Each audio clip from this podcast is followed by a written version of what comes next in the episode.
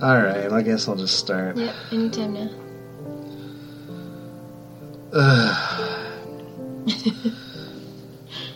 oh my gosh. Yeah. All right, this is the Space Biff Book Space, episode three, and uh, today we're talking about a uh, something that meets the technical qualifications of a novel. oh. As always, I am your host, live from Seattle, Always. Dan Thurot. We've been listening to Frasier. I'm listening. and I'm joined today by my co host, Somerset Winters Thoreau. Hello. No relation. No relation.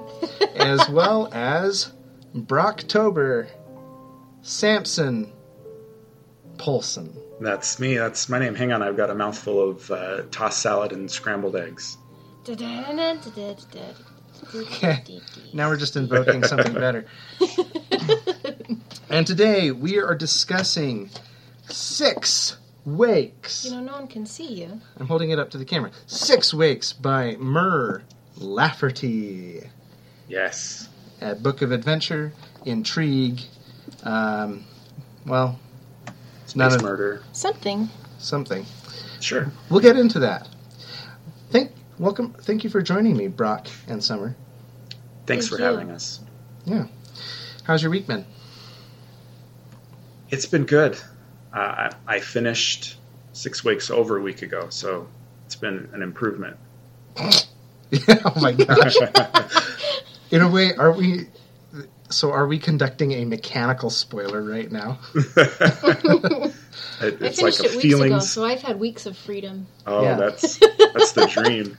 As Summer can attest, it was it was a tough road to hoe for me. Yes, it was. Um, I actually had to read it to him to make sure he finished yeah, it. so we, we went on a uh, car journey up to Jackson, Wyoming. and uh, she read to me for a portion of both She directions. inflicted that on you. And uh, I almost died just because I was like, man, you've got to read to me to keep me awake. and uh, 10 minutes later, the rumble strips were whoever invented those. Saved your life. that episode 3 wouldn't have happened without him. Sponsored by the guy who made rumble strips. Rumble strips for all He's probably your uh, rich. Road trip needs. So I'm excited to talk about this. Uh, I've never read anything by Mur Lafferty before. Um, this is this was one of the nominees for the Hugo Award. Um, slow year. So It had an interesting idea. You know, that's what that, of all the books. I was like, oh, that sounds really interesting. Clones. yeah, Yeah. Oh, yeah. Generation ship. yeah, Let's read it. Yeah. I, I started pretty excited. Yeah. So speaking, let's not spoil anything quite yet. Hmm. But speaking of spoilers, I believe Summer has prepared some inaccurate, wrong spoilers for us. That's right, Wrong Dan. spoilers. That's our new. Uh, Ooh, nice. that's our new jingle. man. Yeah. That well, Wrong spoilers. Oh, All right. very good. Here's okay. So here's the first one. Six friends die at the same time, and all their other friends have six big parties to celebrate their lives. it would have been a better book. Oh. I think it might have been more boring. That sounds pretty awful. Like a, maybe like a teenage teenager movie. Right.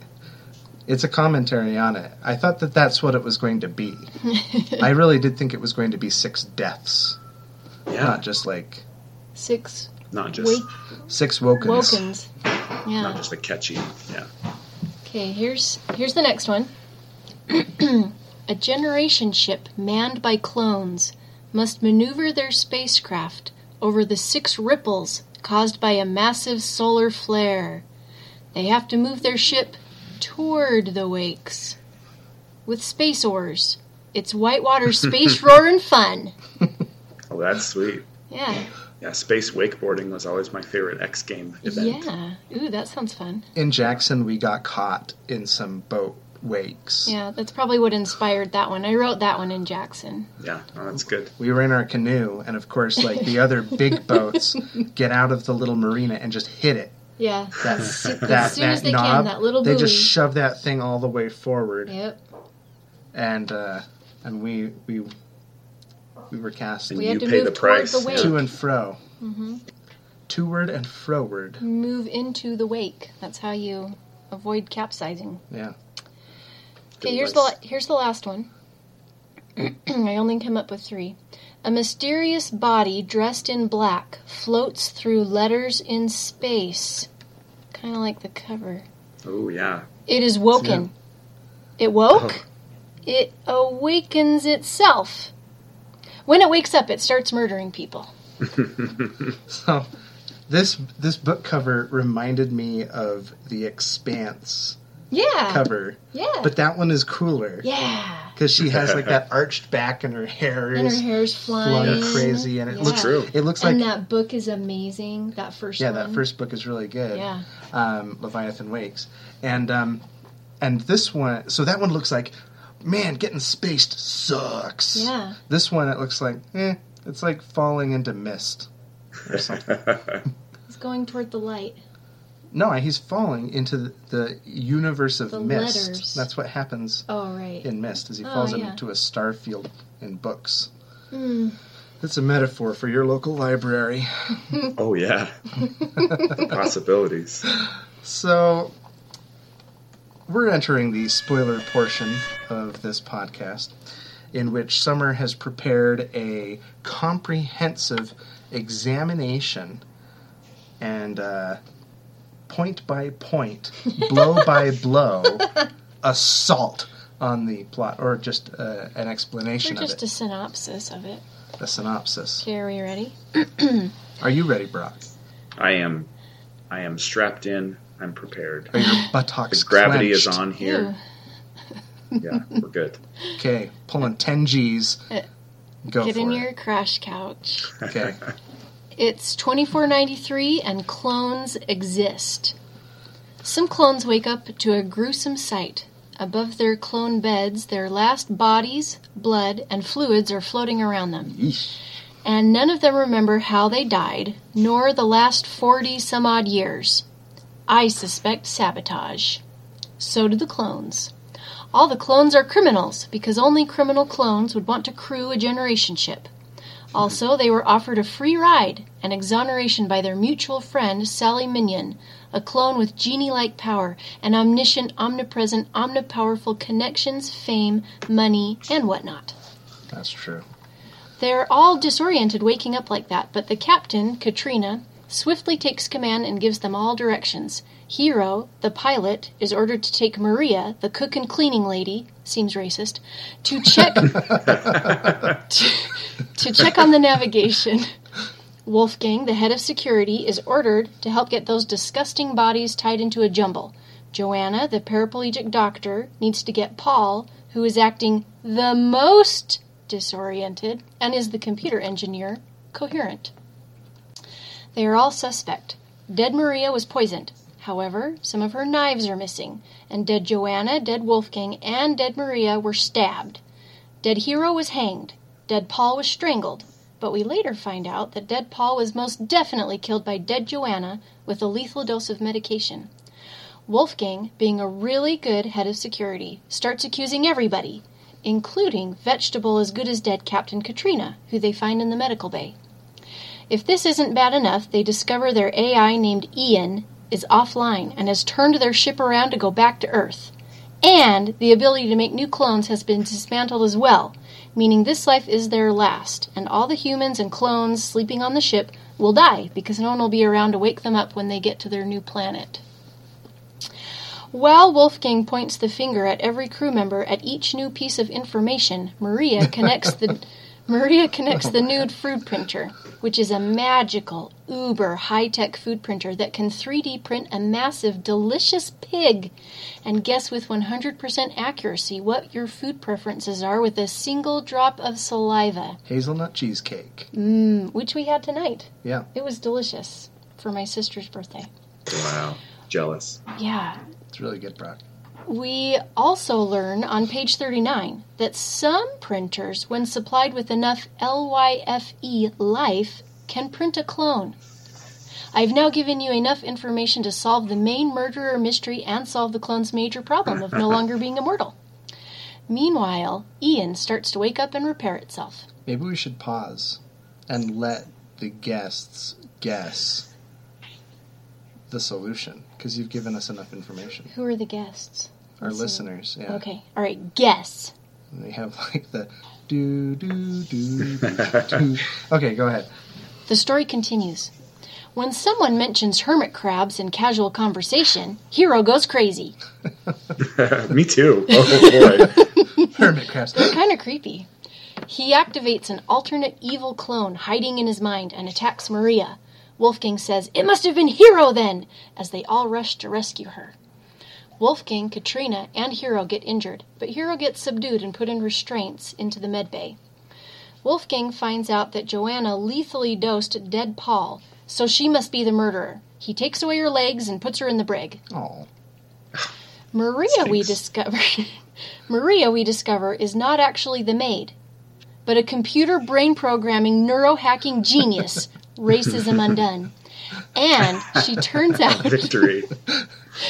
And she turns out to be not only the smartest person on the ship and also a doctor, but also everyone else's arch nemesis because she brain hacked almost all of them. I thought you were going to say she turns out to not only be the smartest person on the ship, but in the world.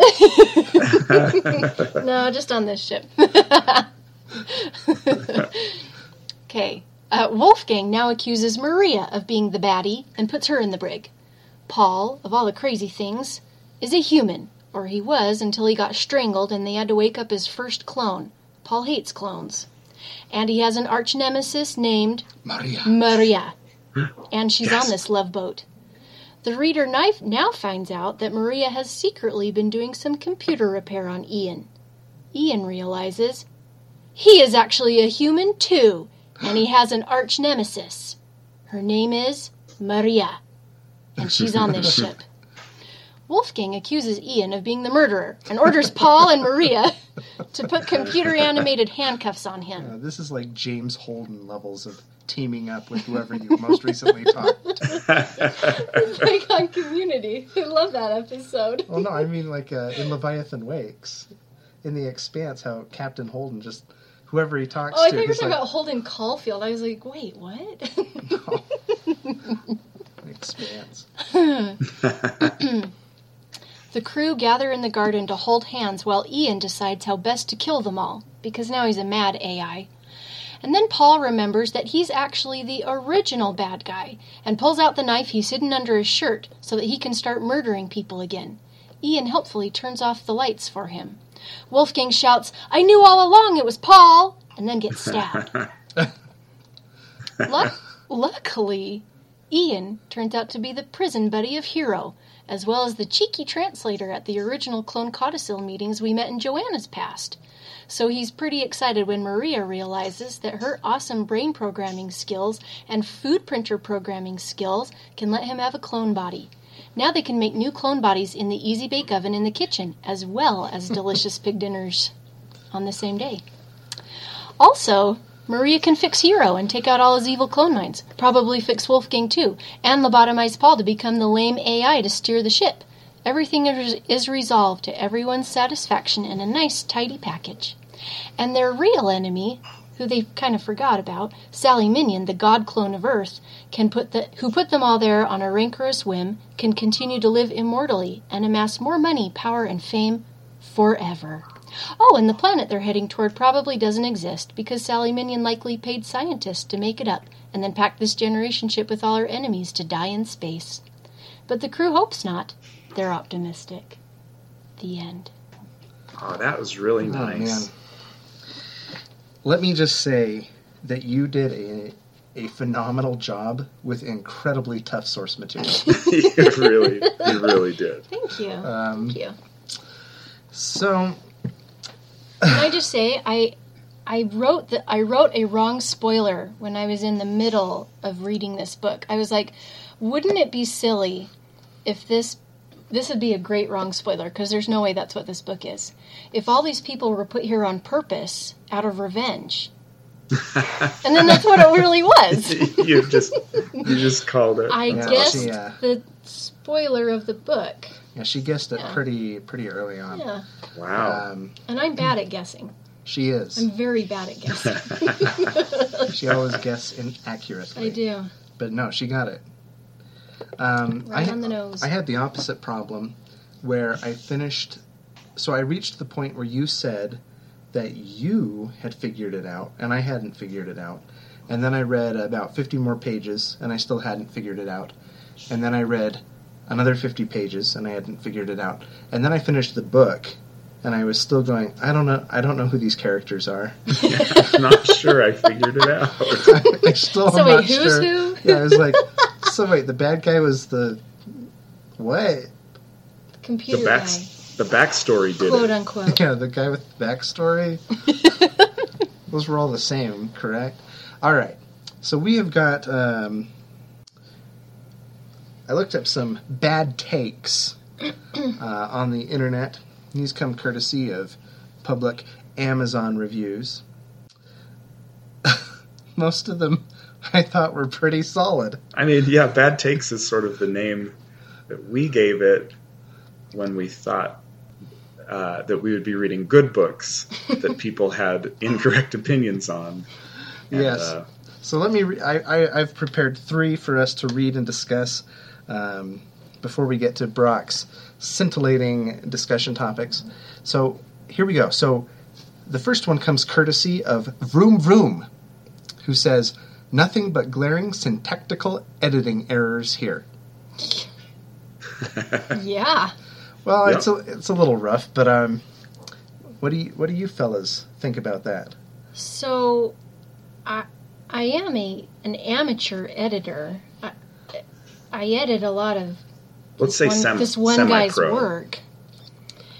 And um, I got a few chapters in, and I was like, wait, I thought editing was supposed to happen for these type of things to get even published. Right. I thought Yeah, that was to a get your foot in prerequisite. the door, you know. I thought that was like emphasized on every single publishing website instructions everywhere in the world.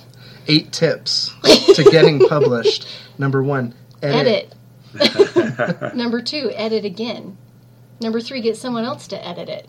well, in a world where Ernest Cline exists, that uh, Oh, that's true. that rule gets thrown out the window. Yeah, that's true. At least this was never masturbatory about the 80s. No, I I can't think of a single time that it was Yeah, at least refreshing. do that. Um, so, so um, for me, I tend to write in my books. Um, it's just sort of a tick of mine um, after having been in academia for so long that that's just the default. And so I tend to write on the page, and then so that I don't have to look at every single page, I write up in the top corner um, the type of thing that I've found. And so I'll write like insight or a little I if I found something insightful, or I'll write typo or something, often because I'm trying to get it back to a student. Um, in this book, it was it was like every other page, I was finding something that I, w- some sort of mess. Um, you know, Yeah. Mis- could have misspellings, used some rewrites, Yeah. certainly. and it wasn't it wasn't just typos. It was it was an abundance of uh, he said she said tags Mm-hmm. like all the time. Like it would tell you which character was doing which action, and then it would still bother to tell you that she said something instead of just jumping into dialogue.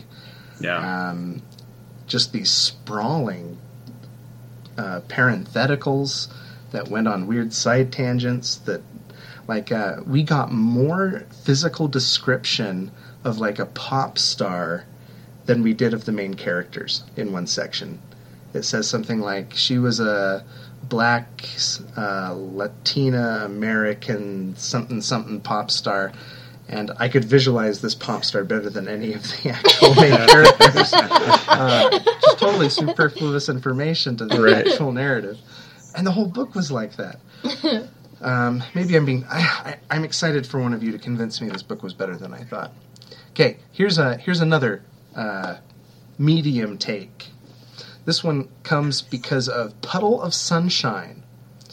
Normally, by halfway through one of these types of novels, I know enough to spoil the end for myself. At 70% through Six Wakes, I was still completely clueless. Clueless and loving it. Six Wakes was 400 pages of confusion and mayhem that I utterly enjoyed. I didn't even mind that there were several origin chapters for the various characters involved. Huh. So, All right. I I mean I hated that about it. It's kind of like I a think- kind of like one of those dig compliments. What are those called? you compliment, but it's also a dig too. A backhanded compliment. yeah. Yeah. I I mean and I I So this was a five star review. Yeah, Oh, wow. I suspect, uh, at least to some extent, the two of you went into this book thinking that it was some something of a closed door mystery. Is that your expectation as well, Like an escape room type thing. or you know, a, a uh, Like more of an a- Agatha Christie? Okay, so like there's a man hanging with a puddle. Sure, you know, some something like that. It's ice. You know, I was expecting it to be sort of a self-contained mystery. hmm where we get the information and you know a a clever reader can can put the clues together and solve it but but ultimately all those origin stories introduced unknowable information you know there's no way you could have could have approached the the mystery without having a lot of that supplemental information hmm Right. I so one of the things so I was kind of excited at the outset because I think the opening even though I don't think it's handled very well, I think it was a bit clumsy. Um, but I think it's a really g- good hook hmm yes to wake up on a ship i agree and to see yourself murdered. Uh, Yeah. like dangling above you in That zero intro G. was fun, and then like her getting out of like the gel and stuff. Yeah, and, and everyone G, has to cough the we're all- cloning gel out of their lungs. we're all and- panicking and, people, naked. right? And people have different levels of how how well they can cope. Cope. Because And if it- I if I was in that situation, I'd just be pooping myself. You'd be the Paul. In I would that be Paul. Like, Yeah. Oh, this yeah. is not Every what I time. signed on for. I don't want to hang out with any of you. Oh yeah, it, it really. I mean, it was such, uh, you know, such a visceral scene that you you know you really you really imagine like what would I do? I mean, I'm in a breathable liquid floating. You know, like what would I do? And that you know, I thought it, Right. it started off with a lot of promise. hmm And I, I and I think you've hit on a big part of why I was so excited, Brock, because it really is two different genres that have sort of been woven together. So it's a science fiction generation ship story, which is a type of story. There are other generation ship stories, while it's also a murder mystery. Yeah, Um, unfortunately, and I and maybe it's by dint of doing both. I don't think it does either well no, and that's something we can discuss uh, on your time, Brock. But um, I I was I was let down with the mystery and the science fiction. I think is just a total tease.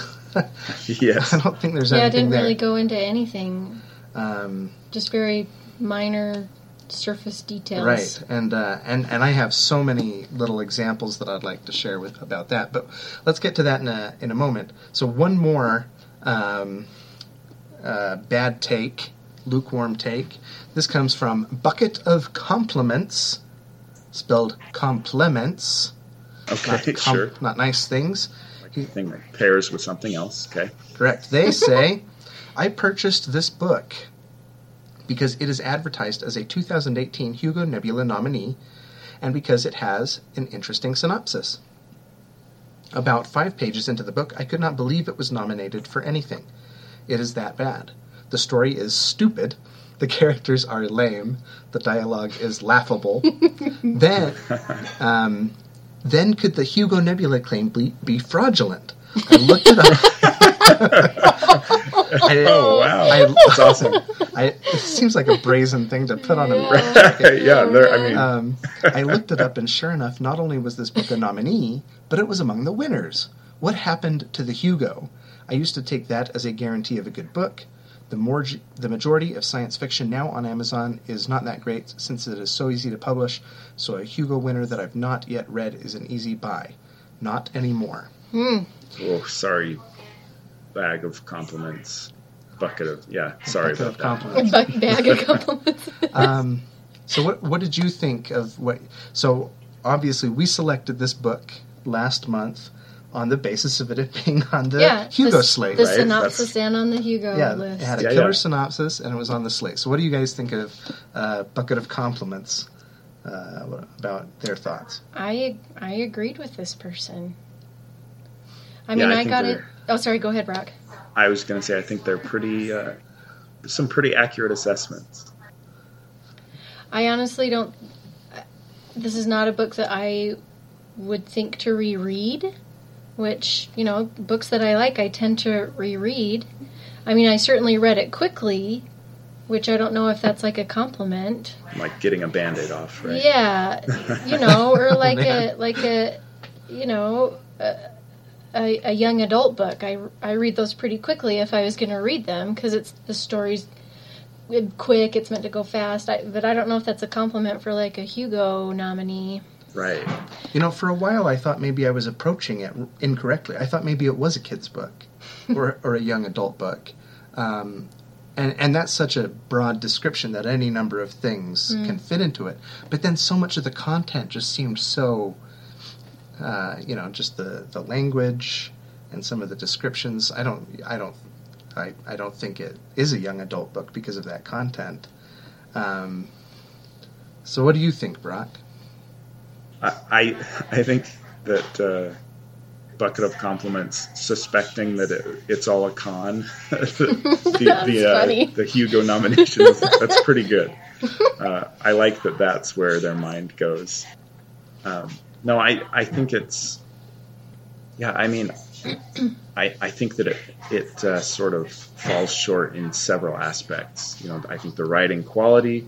Uh, the prose was sort of stilted and clumsy in a lot of places. The uh, you know the overall story structure, I just I don't think it. I, I don't think it delivered on. I you know I think it's maybe a case of selling a book based on a great premise and a great you know and, and a well executed opening scene Mm-hmm.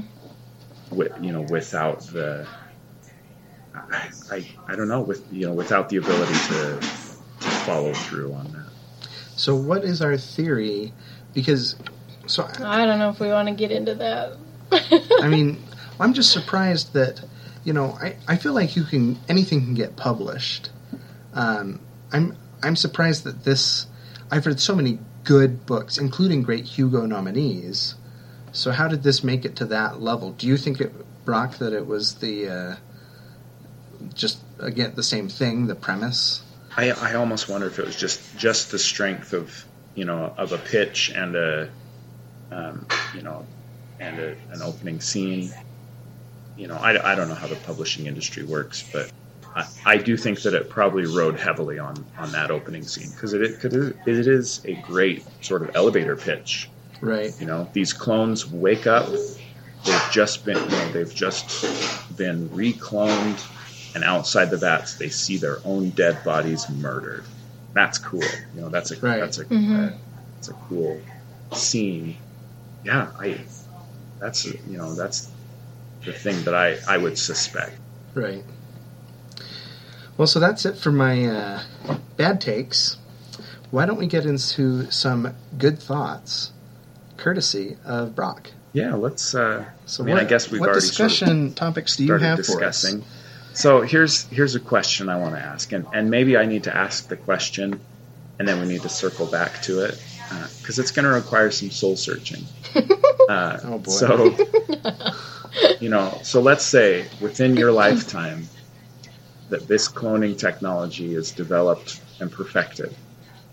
Uh, they can take your DNA, they can map your brain, uh, you know, they can capture all your memories. So the, the first question is, would you do it? Would you become a clone uh, and extend your life? I love this question. Do you want us to answer this now, I, or do you want us to come back to it? you know, I don't know. You may need to uh, spend some. No, I'm good. Meditation time. I, I've you- meditated. Okay. Uh, Enlighten Summer, do you need to meditate? Do you need Well, to let's ponder hear let's this? hear what Dan says. Uh, yeah, I'm gonna ponder for a minute. Okay. Let me let me zen myself here. Oh, one of my problems with this book is that it seems totally uninterested with its own concepts. Okay. Yeah. and and let me start by complimenting it. So, at the very beginning of the book, it has that little document, kind of an it's an overview of the codicils, which Right. are the laws governing clones. And so, a few of the basics, I, I have it here. It might be beneficial to for me to kind of uh, so you so a, a person cannot be cloned multiple times. Uh, at at Yeah. one time. It's Yeah. for longevity, not for multiplication. Right. Right. Some, said and something. and I that. and I think that's a I could see that being a law. Um, Right. I, I was telling Summer on our drive back from Jackson that there's a video game called Endless Legend, where one of the factions is a dude named Horatio who has cloned himself billions of times, and now he's trying to take over the galaxy. That's um, awesome. And so everyone in this culture is this perfected genetic super being named Horatio, and they value aesthetics and art and you know high culture, and they they consider themselves beautiful, and so they don't want. Uh, they they consider themselves beautiful, so they want the whole galaxy to be remade in their image of beauty Okay. and it, and it's kind of this horrifying idea, and and it's totally uh, a type of out logical outcome of cloning. sure. Yeah. Um, Yeah. it's no more radical than an invasive species running amok on a continent. Um, So I so I like these codicils that Mur Lafferty comes up with. Um, clones can't have children. You can't switch mind maps into uh, a different body. Um, you yeah you can't have two alive at once. When when a clone is born, you have to kill the previous clone immediately. You have to euthanize them. I really really like these ideas. Oh, me too. You know, Um, they. I, I think that. I think that Asimovs are a little more uh, graceful, but it, it Yes. reminded me of the three laws of robotics. You know, Sure. Right. um, and and I think that it's a really cool idea, and I think they're well st- well stated and well thought out. Mm-hmm. Right. But here's but here's where I start to deviate from my compliment. It's so the I feel like she put a lot of good thought into that. And then she put almost no thought into their application or how people would actually approach them Right. or I mean so like one person has broken the law in all of her backstories. Yeah. I think everyone would be breaking the law. And uh right. the bad guy's plot. I mean, everyone breaks the law now.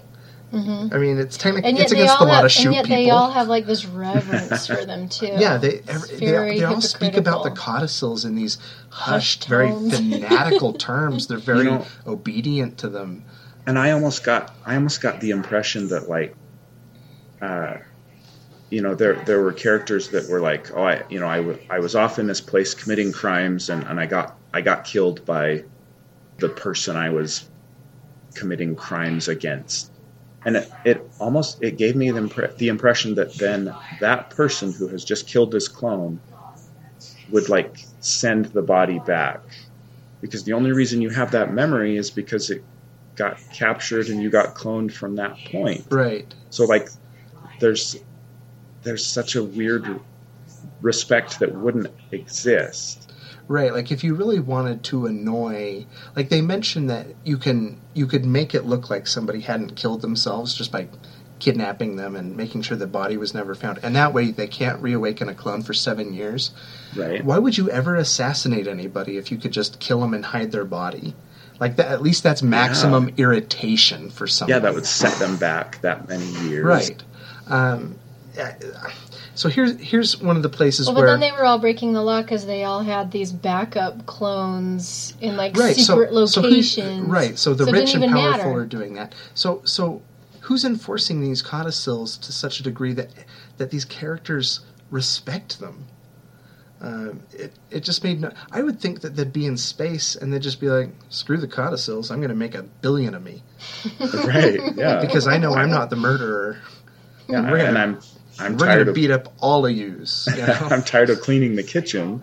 Yeah. I'm gonna make seven of me, and we'll just take yeah, turns. and I'm a Yeah. neurohacking genius. right. I can turn all of you into me. yeah. Exactly. My name is Maria, and I'm no cleaning lady. Mm-mm. That's what she does. The uh, I ain't your maid. I don't know if that's what she would do, but um, oh no, you're So- right. She's too nice. She's too nice. she is very nice, except for all the Oh, I'll clean that up for you. brain hacking. right. Uh, that's another complaint. I Except for want that. I want to return to that. Oh yeah. Everybody's kind of twee outlook on life. Um, Tweet. do you? Can we talk about later how these are like the they're vampires, but they're stu- stupid? Stupid vampires. Anyway, I want to return to that. So I want to answer your question, Brock. So you asked, would we clone ourselves? Right. First of all, absolutely, I would. Okay. However, I would do it with a total awareness that the clone is not actually me. Like Sure. if there were two of us at once, we were the same person until we diverge as clones. Um, but this, this, and that's a that's a debate going on in philosophy right now about you know what are you? Are are you your mind? Are you your body? Uh, what is your consciousness? If it's transferred um, is it really transfer or is it a copy? And there are plenty of fictional works that are dealing with this question because it's a fascinating question in part because it cuts to the essence of who we are. Yeah. What, is, Um, what is existence and right. humanity and and in this book, no one ever seems to think for one second that when you're cloned, you still died. right. It's another entity that is carrying on your consciousness. You don't wake up. Right. You don't wake up. Um, now, something with exactly your body and exactly your mind wakes up. But if you existed concurrently, and it, and it kind of grazes against this with the captain. with the, with the vegetable. Yeah, with the captain who who is li- lying on the table in the med bay, um, brain dead, and then the other captain waking up. But even then, they don't debate that in terms of that kind of ethical and very concerning human element. They talk about it in terms of the codicils, uh, in terms of legality. Yes. Right. Well, yeah, she was that is just- conveniently brain dead. Yeah. Yeah. You know, and it's just okay. Well, legally, that is no longer A person. an ent. Yeah, exactly Yeah, exactly. that's or not a Right. person. A clone. that yeah. thing can be terminated. Yeah. Right, and it, and it was so weird to me. It was really dissonant early on when they find that this this person Well- is alive, and they're going, "Wow, this is great because we can find out what happened." And um, the other character's like, "Captain's not going to like this," and I'm I'm just going like.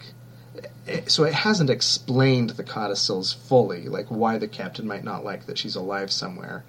But I was going like, okay, problem Well, solved. I guess it. I guess it. I guess it touches on it with Hiro because he had multiple clones of himself awake at the same time, and only. I mean, only he was allowed to live. Like all those other clones were terminated.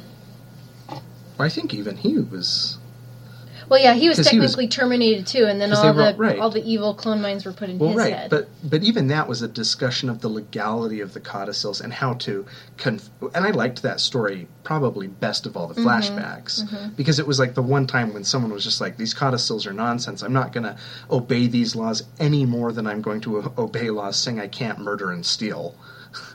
um, so I liked his story best because it, it seemed to at least approach the grittiness and reality of something like this technology would present. But even then, it was more interested in kind of that court decision of uh, they don't want everyone to clone themselves twice and let themselves get away with whatever their evil clone is doing, so they stitch them all together. It still doesn't even bother to think through the ethical ramifications that they they they euthanized a totally innocent man, along with euthanizing a bunch of guilty people. I mean, Yeah. those people are gone. Just because their memories have been put somewhere else does not mean that that that organism is alive. Um, Right, that- and you yeah. can and you can disagree with that. There are different sides to that debate, but it is a debate, and this book is just has no interest in it at all. Right. Yeah, it doesn't explore those concepts at all. Right. So I would clone myself, um, but I would make, but I would do it like when I died. Right. I wouldn't want to just like I'm old and tired, and I'm like, time for a new body, time for a refresher. It's it's more than a facelift. You die. Yeah. It's it's uh it's not rewinding. Time to create a new person who's already 20. Yeah. Okay, so so that's my answer. Have you had time to meditate? Uh, I'm going to say that I would rather not be cloned because I just don't. I find interest in living immortally in a body. yeah. My body's pretty lame. And you think you would It have your same physical? Like I guess so. You It talked about how Yeah, they would like code out those bad genes or whatever. No, but wasn't But- that even illegal? 'Cause Yeah, I think under so. the codicils, that's illegal. Well, but like you the need to have your crappy genetics. Joanne, well, Joanna said that at one point she coded out. She Well, yeah, but that was before the codicils. oh, that's right. Because she was one of the people who was helping to create. The, That's right. She was a policymaker. Yeah. Um, Yeah, so I don't see the point because it's like, well, I'm 34 right now. I already ache all over. now I have I have a follow up question, Brock. Why have- would I want to relive this? I, I have a follow up. I'm as as someone who's close to you, I'm a little concerned with that answer. But anyway, you guys need to talk. there's a hotline we can call. oh my Brock, gosh. I have a follow up Yes. question. Now, is your question presuming that we're talking about the ideal of this technology or the moronic way it's applied in this book? No, we are we are talking about the ideal scenario. because here's what bugged me about this book. This is the vampire thing. So, so these clones were a little bit reminiscent to me of vampires in fiction, where you live just kind of this endless life. Um, but one of the th- central things about vampire fiction, which I don't usually read because it's usually just like gothic romance, but um, but one of the things that's interesting in like um, interview with the vampire is just how jaded you become after multiple lifetimes of experiencing things and how out of touch you become and things kind of get away from you. Um, that happens even in a, the span of a normal lifetime let alone um, so some of these people are like 200 years old Older. which yeah I mean, which puts you like you're in like the industrial revolution if you're going back um, I, you know, anything you valued is not necessarily valuable to this new society. All sorts of things have changed. Now, these characters seem to have benefited nothing on the basis of their multiple li- lived experience. They're all immature. They all make ridiculous decisions. Right. None of them act like wise old people in the slightest. Um, for instance, as soon as they establish that they have no food, they can't be cloned again, this is their last life, what do they do? They get blackout drunk. right. Later, when they catch the bad guy after failing to search him for another weapon, after establishing that he's a mad Right. slasher, right? which is absurd, I would search him for a weapon, yeah, that would make sense. let alone Mr. Security Professional Wolfgang. And don't get me started on him. And they're like all assassins. Like three Yeah. of them are like, I'm a professional assassin. Yeah, they're all professional. they're professional killers. They don't search this guy, and then what do they do? They start drinking, and then he jumps up with his extra knife and kills a bunch of them. And I'm going, what is the point of living multiple lives? If you can't like learn If how there's- to like Right? If there's this, there's this obvious regression to the mean in your brain capacity. Why didn't they kill Right. this? yeah. They were so dumb. They can only they can only learn so much, honey. Right. Their brain well, capacity. so so early on, when it says that they're all these old, cool clones with many lives, and some of them are doctors and assassins and brain hack, like they they have multiple careers. I was so excited because I thought they'd actually be skilled, and then mm-hmm. they are just such dunderheads. yeah. yeah. Okay, so that was my follow up question. Okay, uh, How about I you, think Brock? that's a, a good Yeah, question. you didn't answer I, your own question. No, I, I didn't answer. Um, and I, I I wonder if it's a uh, a male female thing because my wife also said she would not she would not do it, but I was like in a heartbeat. Yeah, my greatest fear is annihilation. I, I'm terrified of my my mind ceasing to be. Oh, Uh, so yeah, let's put it. Let's let's take my mind and let it pilot another uh, flesh vessel. Let's do this. Can we brain hack our clone? Because I would be like, here's the clone that likes going to work. right? Yeah, He has my skill sets, but he likes being there. yeah. He likes it. Yeah, he's he's a good multitasker. Yeah. Yeah. Uh, so here's what I would do uh, in the in the event that I could be cloned. Uh, the book mentions that some clones get involved with uh, some rad extreme sports, so maybe I'd try those. Uh, maybe the space wakeboarding Oh yeah. uh, that Summer mentioned. Right. You wouldn't have to worry about STDs. Uh, right? No. Um, I mean, Oh, I don't now, but uh, Those every extreme sports, is that what Yeah. you're implying? That's a that's an oh extreme my. sport. uh, every couple generations, I would just have a burner body. I would just eat the most delicious and fatty foods all the time. I would never Like exercise. I would die of a heart attack at age 31. Uh, my body would be 30% artificial cheese. Oh my gosh. Uh, and then, you know, I'd finally start reading the Wheel of Time series. That's what I'd do if I was That- immortal. That's the only way you'd find the the, That's the only the man hours to get through that. the only scenario. Interesting. Yeah, yeah, I'd do it. Uh, so we can um, we've discussed some of these these things, uh, whether you figured it out, uh, which we all, uh, which Summer impressively did, um, but I I sort of arrived at the end of the book, not sure I had figured it out or or I was allowed to figure it out.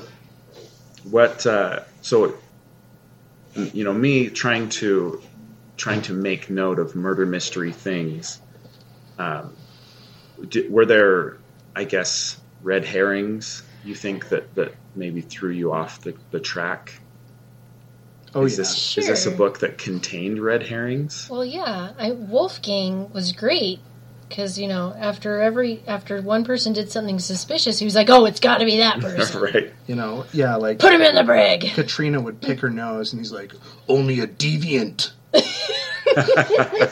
would do such a thing.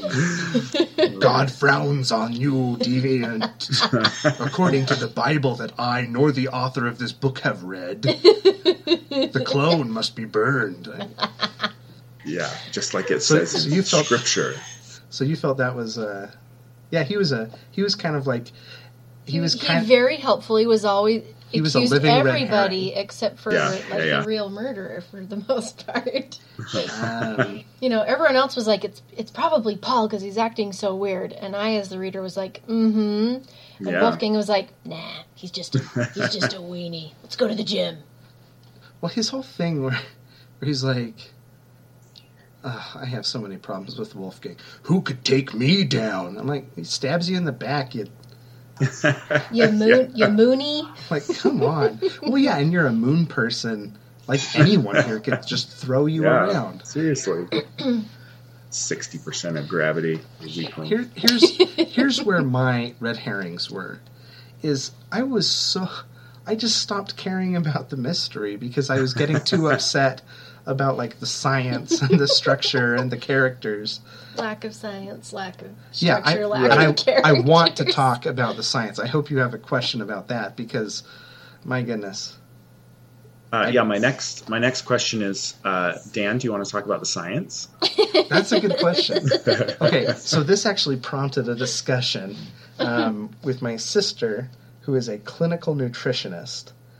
Um, so they have this. They have a food printer. right So it's basically a Star Trek replicator in 3D printing form rather than beamed light, right? right And so they can print anything they need. And so two things drove me nuts about this. So she has this really cool line, and I really liked this line, but it made me so hungry for more. Let me let me read it to you. So she tried. So this is Maria. Maria tried to program a simple cracker, the hello world of printed food. I liked that line too. I love that line. yeah. Um, and it really got me thinking why a cracker? Right? Because that seems kind of Right. complex. Well, so here's the so like I've been thinking about this just so just basic chemistry in college. Um, so food is made up of four molecule types, right? so Right. it's carbohydrates, um, proteins, lipids, and uh, phenolics. And so I was I, I was really curious. Well, are carbohydrates are the basis for a cracker? Are they the simplest? So I actually asked a, a bunch of my science friends and my nutritionist, clinical nutritionist sister about this, and um, and that and it kind of got to a rolling debate where we were, we were where we were going like, well, what's the simplest thing to print as a food? this is fascinating. Yeah. and um, and one of the answers I got is that um, so one of the arguments was that a lipid would be simpler than a carbohydrate. So that so like a, a bowl of lard, right? Some fat. like some blubbery some some lard. yeah, some grease, especially if you're just trying to survive and you need to eat or you'll die. Right. you Sure, print, fat would be good. print up some, you know, some gross fat and just you deal Slurp with it, it. down. You put it in it those little kid pouches, Yeah. you know, the little fruit pouches Yeah. that we give our Apple dogs. Yeah. sauce pouch. Yeah. Flavor it with some berries. You're good. It's astronaut food. And um, Sell so it in was- a gift shop. So I was fascinated by this idea. and then the author never cares again in the slightest about that wonderful, wonderfully evocative hello world Uh-huh. of food. Yeah, it's Um, and then later, No, because next time we print a pig. well, yeah, she prints a pig. But then later, when they're down in the guts of the ship, um, they talk about LYFE, and it's a protein slurry. So, Yeah. so when they say that, a cracker would, Would not, not be. be the no, you would have to, to rearrange yeah. The have to molecules. reconfigure. It would be easier to print like a steak. Yeah, Yeah. a protein Yeah, Yeah, it's just this protein slurry. And you know, and she said something well, about or what uh, kind of protein? Is it a plant protein? Is it an animal protein?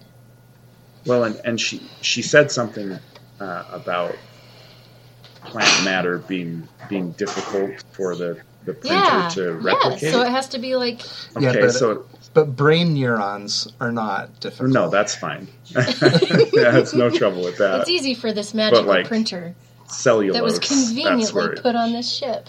that's where it gets hung up. Yeah, And the so the second part of of that frustration for me is when they start using the food printer to print humans, Right. um, and they don't do it on the basis of any brain scan or anything.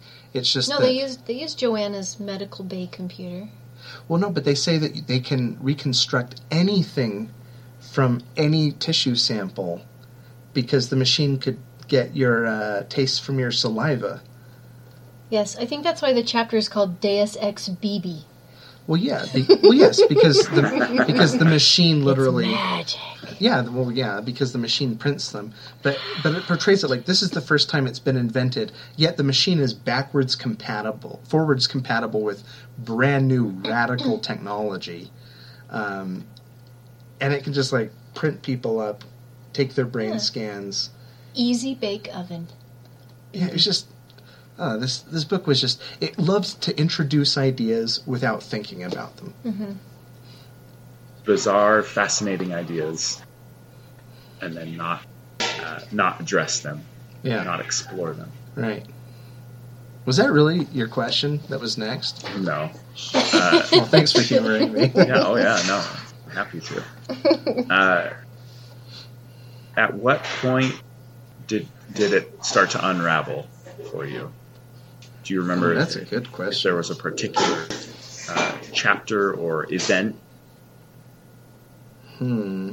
Unra- unravel in what way? You mean like So, like, we were liking it. We Maybe were the, liking yeah, maybe the quality, uh, the maybe the uh, your expectations. You know, mine. I, I think that I went in with an expectation, of, you know, like I mentioned, of a sort of closed door mystery, you know this self-contained. We're going to get all the clues, and we're going to we're going to watch the characters solve it. Um, And then you know, and I don't remember if it was the you know the second or third backstory chapter, but but there, I remember there being a point where I where I said, okay, this is not going to be solvable because because we have to learn about every individual character, and so you know we we aren't going to know everything. You know, we're not going to have enough information. So I think that's sort of where it was for me. right there's no like i mean so one of the things that i like about certain murder mysteries is that moment when you can see 90% of it but you haven't yet taken that last step but then when you see the solution the joy is in you kind of are putting the puzzle pieces together yourself along with the solution um, and i feel like a really well constructed mystery is like that um, even by the end i wasn't entirely sure what was going on. But that's probably because I was too mad about Wolfgang. Uh, so when did it fall apart? Man, re- uh, I'll go last. You you go. So I read the the on page thirty nine. I mentioned in my synopsis is when it mentions that food that a food the first food printers that they had they like they that they printed a clone from it with life with L the LYFE stuff, and I was like, oh, well I bet they're going to use the printer to print clones. That's how they're going to fix their problem. And then Paul to me was just acting the most weird in terms of clone people. He is real suspicious. He was like to me, he felt more suspicious than any of the any of the other characters because they all just kind of jumped back into their roles and were like, "This is what I'm doing. I'm doing it now." And Paul was just kind of like, like that. yeah, he was totally he was totally thrown off. Yeah, you know. and I even when I found out that he was a human up until he just up until his death, you know, two days ago, I was like, well, then he's definitely the bad guy.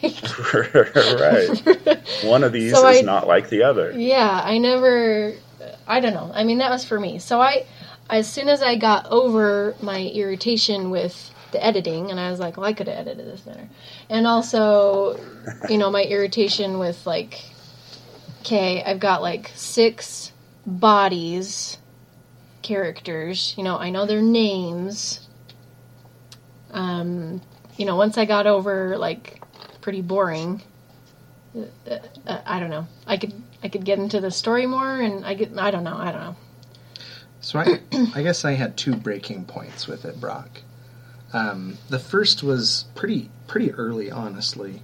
Um, probably either a little bit after it gets to the second wake where Ian starts waking up, or a little bit before, where I realized that the characters, these characters in particular, were just going to be talking. And the book is just a series of Just conversations a lot of conversations. and I'm Yeah. and I'm fine with that actually. But where it where I started having trouble is that it was conversations between characters who I never had a strong sense um, of really who they were or what they stood for. Except for Hiro. So Hiro was jokey. He had kind of his own voice, and uh, Wolfgang accused everybody.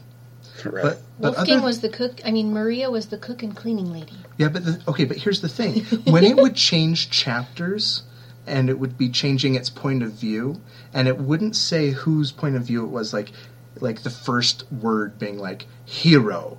I it would take Right. me like a two or three paragraphs to actually figure out who the heck was thinking, because they all kind of had identical speech patterns. They had kind of an identical pluck to them, Yes. um, and it gets away with you don't really get into like Paul's head until the end, and it kind it kind of gets away with it that way because he's the one who's like paranoid and sniveling. Um, but I couldn't, I you know, just by their tone of voice, the way they were described. Um, so one thing that bugged me, and I think I mentioned this, was how often it tags um, who's speaking. Um, I hate tags in writing. I think that there there's something that a good author does as little as possible, and there are these little things that you kind of blip over, and you don't really notice them when, when you're reading unless you're looking for them. Ideally, um, but the only reason tags should be there is to help you know who's talking if you can't figure it out from the context. Right.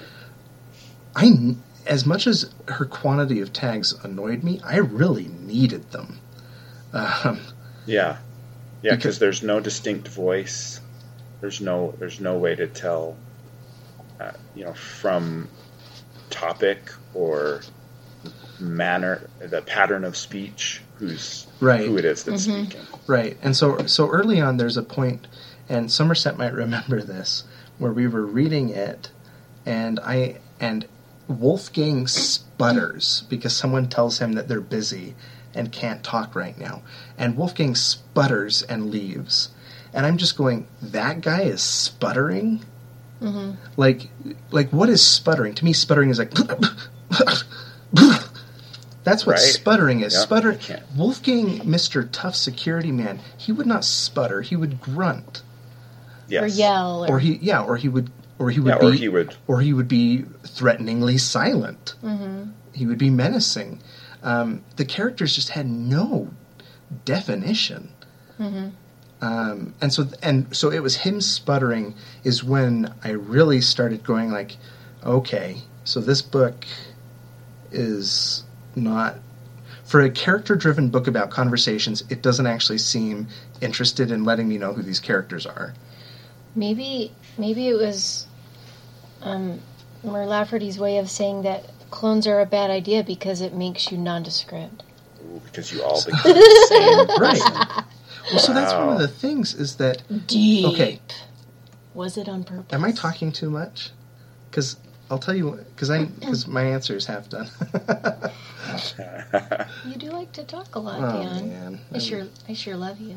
Oh, thanks. Sorry. sorry. um, That's a nice moment. because well, I can shut up, but uh, You can keep going with. Finish your thought. okay. Well, so that's that's when I that's when I started having trouble.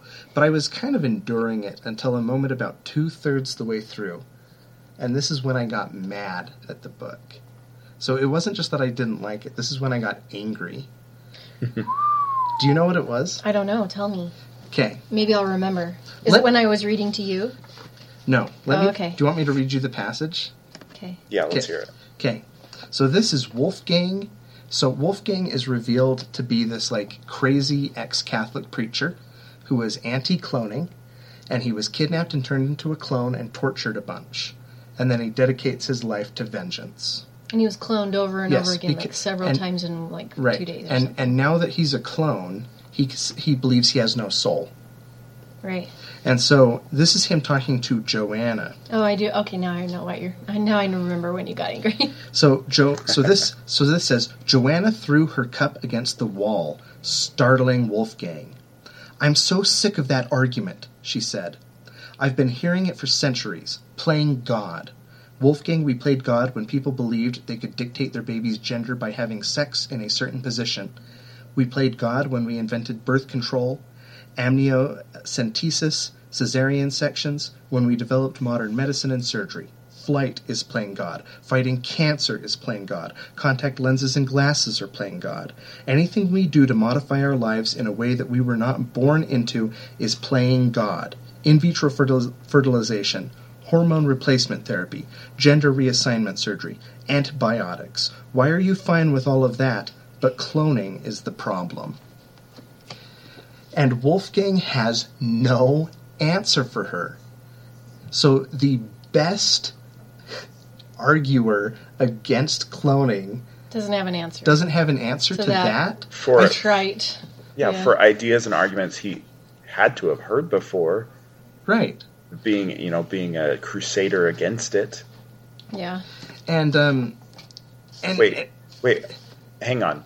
So the thing you're not doesn't he also throw his glass against the wall? Isn't that the thing that made you angry? I could have sworn Yeah, that he, he, uh, also throws his glass. Well, his argument is basically like, I've suffered. Like that's his argument against it. But Yeah. like you, like within the framework of their codicils, I feel like any of us just on the fly could come up with a dozen reasons why functional immortality It's is different from different fighting from- cancer. Yeah. right. Yeah. Um, like, how about the very existence of Sallie Filet Mignon? like, like right now, the one thing that prevents, like, the whole idea that tyranny can't be permanent because people die. yeah. It's um, totally that's gone. Yeah, that's that's erased. She can be a trillionaire who can build a colony generation ship Yeah, and and, live shoot all of her enemies into space yeah. because she's immortal. Live immortal. forever, be the ruler over all the earth. She is the clone god. She is. And not just the not just the god of clones, the god of all. Yeah. I mean, and Wolfgang just kept. I mean, so that's what that's the point when I got angry because it felt like the author. Didn't even consider the other side. Yeah, she she had no interest in why anyone might think that cloning at this level is a crappy idea, even though the whole book is like a thesis in how bad it is. Mm-hmm. Yeah. I, I mean, I think you do need to. Maybe it's not that scene, but I'm pretty sure there is a scene where, Where two Wolfgang characters throws the cup. within two, three or four paragraphs both throw their glasses at the wall. Yeah, two 300 year old characters who haven't learned to be patient. Even Yeah. though it tells you textually that living long like this makes you really patient. And smart. Right? Yeah. Because and they talk about like intelligent. you know 'Cause you're waiting out your waiting. enemies. Yeah. And, Right. yeah. Yeah. And, and Wolfgang just kept making me upset after that point. So this guy's a Catholic priest, and he has a he has a s- section where um, he's taught in his flashback where this nun, this priestess, um, is annoyed at him for not being patient, and uh, it says Wolfgang tells her that Jesus didn't have clumsy, forgetful, or drunk people that he relied on, and I'm going like, that's Uh, coming have from you a not Catholic read the priest. Bible? right. That's like how all the Bible heroes are. I mean, they're they're certainly sleepy and forgetful and Some of and them frail. are drunks. I mean, Right. I, I would. They run away. They're weak. I don't think They're left-handed. It's just such a weird thing for a. Ca- she wants to write a Catholic priest, but she is not willing to Doesn't do the even- research into what a Catholic priest might actually say. Or no. yeah, it's. Or believe. um, I mean, it's. I, I, It's a little rude. one thing that's important is to do your research. Mm-hmm. um, Right. That you can that you can you can look into the way that people might feel about something. It's fun to explore uh, other cultures, and I love reading about that. But to read, you know, I, I I'm good friends with a Catholic priest, um, uh, and man, he knows his Bible. Yeah. He he would never say that Jesus had like these hot shot disciples. Yeah. That like never made any mistakes. Yeah. they were like perfect. Yeah, So sorry. Jesus was only surrounded by competent people. That's why Christianity. Who always worked. made all the right choices every time. So sorry, sorry to go on. That's my long answer to your question. That so I first fell out of love with the book, and then I fell into actual, actu- active Anger. disliking. How about you, Brock?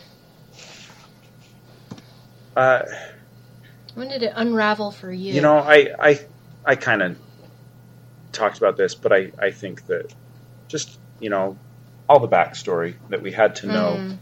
You know, we had to know every. Uh, um, we had to know every character's history and uh, and how they were all connected, and you know, so in that respect, it started to be. Uh, it started to be more like, like Lost, maybe. Um, which I Mm, mean, oh, I the- loved the that TV show. show? Yeah, yeah, yeah. Um, but it, but without the uh, sort of satisfaction of of that kind of thing. Sallie Filet Mignon sure wasn't a fun answer to the mystery. No, that that felt a little. I mean, that felt a little Deus Ex Machina too. Just sort of this. Uh, Wait, oh well, Look this at the- is. look at the clone ship, Matt. Look at the manifest. She's not actually on the She's ship. not here. Oh, she tricked us all. Well, the thing is, I don't like any bad guy whose entire plan relies on the good guys never talking. Right. Like there's They this Wait, Sort you share knew Sallie information. too? right like so her so there's this rule that they don't talk about their criminal past but they're going to be on this ship for like hundreds of I years know. They were only they were there for forty years, and none of them were like, "So how'd you get? So how'd you get this job?" Oh, I knew this lady named Right. Sallie. well as you Sallie who? Sallie Right. Sallie Filet Well, when I feel and I feel it's a pair you pair off into friendships and lovers and Oh, you, yeah, make, you you make know, connections or now that we're- Now that we're millions of miles away from Earth, I feel okay telling you this information. who, gi- Yeah. who gives a fig about rules Right. we can do what we want we're super clones yeah. let's clone ourselves some more yeah. Let's fix this computer so that it doesn't just turn back around to Earth if we make a mistake before it so, happens. so that's that's a point of discussion that I had. Okay, so she has this revenge plot, but the AI has a failsafe to turn the ship around if anything goes wrong. oh that's a good point Why? uh, Why didn't it? I mean, I don't know. May, maybe it's not actually turning them around. Maybe it's maybe it's turning them into the nearest star. But uh, you know, I, I thought that was an odd thing that the, the the revenge plot is send these people on a ship to nowhere. Unless something bad happens, then bring them all back. yeah that oh, and I'll also conveniently put on a magic um, food printer. Oh yeah, Just Gotta happen to have a- include that in the specs. you gotta have a backup. why didn't she just plunge him into a star yeah. There was something about you know killing them is not enough you have to give them hope oh yeah, right like that torture. Oh, it's right. torture revenge. but i mean all the all the people who are in stasis you know all the people who are asleep whether whether they land nowhere or in a star you know you put them on the ship with hope you accomplished your Right. So the ending wasn't satisfying for me when they decide to go to the planet because Mm-hmm. I was going, I would turn around. I'd be like, let's wake up everyone yeah and go back and tell them what's Tell 'em going what on. Sallie and let's wreck Sallie Take Filet apart her Mignon's empire. butt. yeah Like, let's just shred her because we've got all these people. and a magic printer named BB. a magic printer that can print the human brain, but it can't. But it can't let them. It can't print something that will let them examine fingerprints. There's a there's a part in there where the characters are like, nope, we can't take fingerprints because we don't have fingerprint scanning oh yeah technology. we don't have the and I'm like, buddy, I can take fingerprints. yeah Yeah. Have we got some tape? yeah i mean that is a Like, and some that is not new technology like, like, do you know when they were and doing now let me see your hand. What do you mean fingerprint scanning technology? And then they're like, we're not outfitted with a forensics lab. And I was There's like, six of them. It's just- like let's take your handprints yeah, just just and compare. just print some basic stuff. Maybe they don't have tape. Tape doesn't exist You in can this world. so you can examine a person's and DNA ink, they just don't anyway exist with their hacking, but you can't. That is a mobile forensics lab. Like everything on this jour- ship is a forensics lab. Right. Some of them write in paper journals, If but she they can don't take, have paper and ink if she can take, to D- take fingerprints. if she can take DNA to print a human, she can take DNA to figure out a little mystery. yeah Where like a dude was stabbing everyone. There's DNA. Yep. Yeah. Yeah, that's nuts. the far future of fingerprints.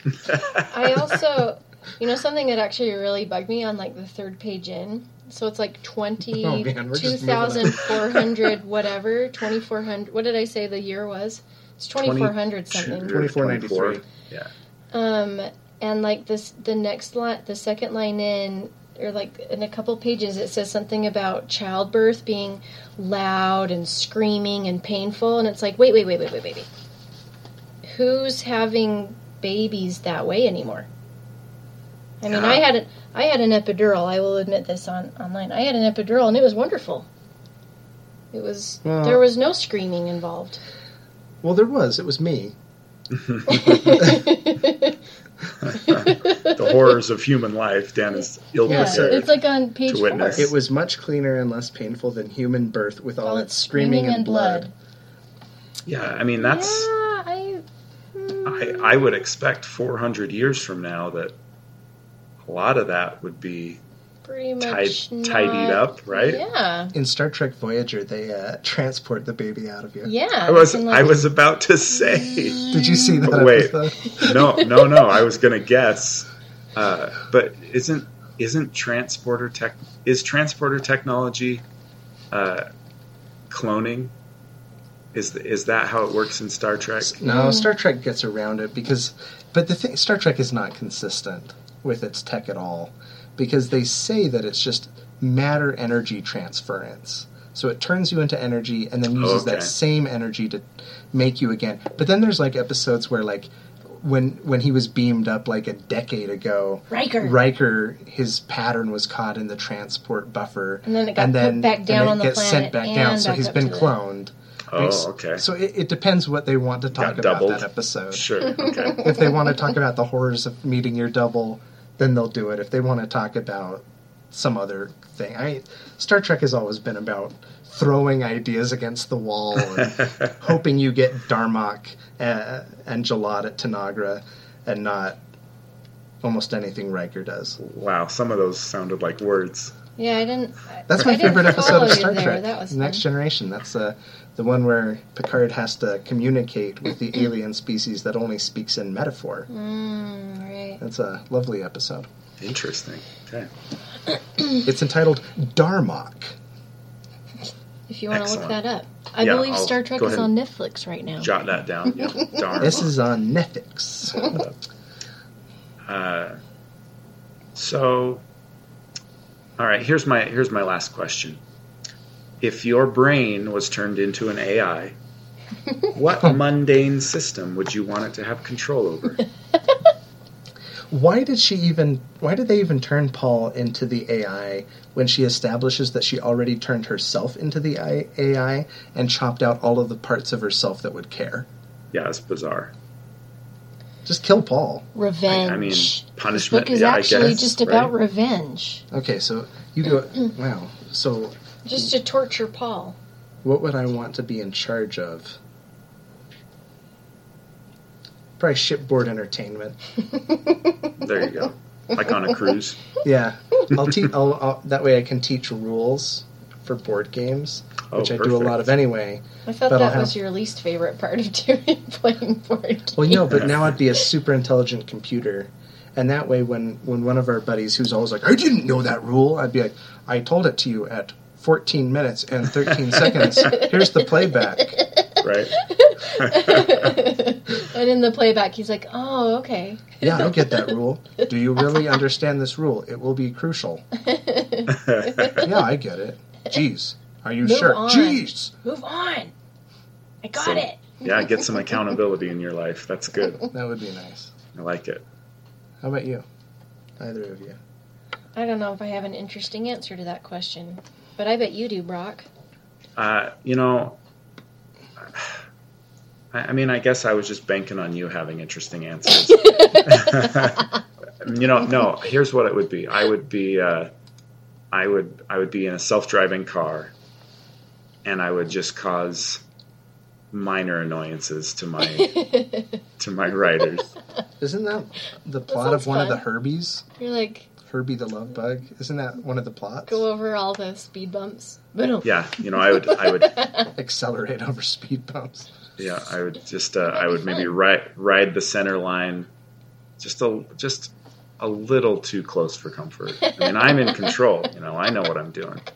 They just have to trust me. It sounds to that me sounds like you really just want to be a poltergeist and just Uh, Yeah, that's ideal. people.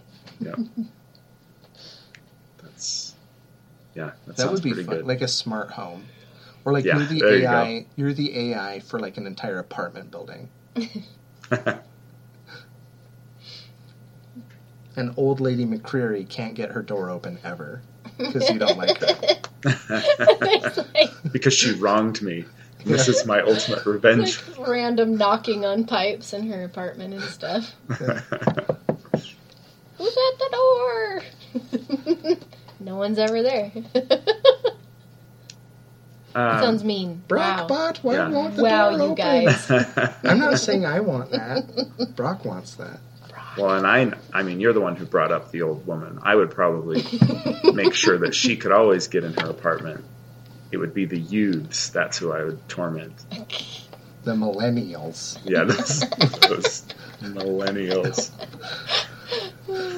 You ensure that their morning news feed is always millennials have ruined fruit. Why aren't millennials shopping at Walgreens? Why don't millennials buy toilet paper as much as?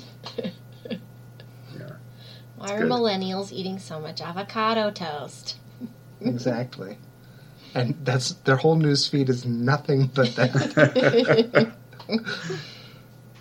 Wow. Uh, all right. So, um, so last week, uh, the uh, the person whose uh, whose responsibility was discussion also handled handled listener questions.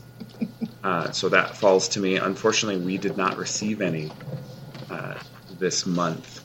I'm not no, surprised. Nobody wanted to talk about Six Wakes with us. In a way, that's like the best outcome because it means no one was subjected to this book. Yeah, I mean, maybe maybe people will still listen to this episode without. Uh, maybe we need to frame it that way. Please just listen to this episode. You don't have to read the book. Uh, so Put that in your uh, write-up. I did I did want to say. Um, so we've had several emails. We're just inundated with emails suggesting books that we can read in the future. Uh, but some of you have forgotten an important rule of our podcast. Uh, we are only we can only read books with numbers in the title. Um, did, did we forget? Oops. Did we forget to mention that in episode one? That's That's- important to us. That's no, that's that's not actually true. And actually, we haven't received any emails with book suggestions. Uh, so feel However, free. however, next month we will be reading a book with a numerical theme in the title. Excellent. Yes. Oh, we're keeping the go keeping it going. Yeah. The book is The Stars Are Legion by Kameron Hurley, also known as The Stars Are 5120 Gets through on a technicality. by Kameron Hurley. Um, You've already started. I have, I, and I'm really liking it. Cool. I'm excited. Have you started it, Brock? I have not. Uh, my my dad was visiting uh, over the weekend, and he he recommended that I read Heart of Darkness by Joseph Oh. Conrad. I read Classic. that. Uh, and I have started that, and I'm, uh, I'm about uh, 80 pages into a Star Wars book that I started. So uh, I've got some got some stuff to read. Nice. Yeah, Okay. miles to go before I sleep and read The Stars Are Legion. Okay. Well, um, so join us next month for The Stars Are Legion by Kameron Hurley. As always, this is the Space Biff Book Space. I am your host, Dan Thurot. I was joined today by Somerset Winters Thoreau No relation. and by Brock Andromedon Polson. Thank you, everyone. Good night, Bye. Bye. Seattle. And the world. Oh, yeah.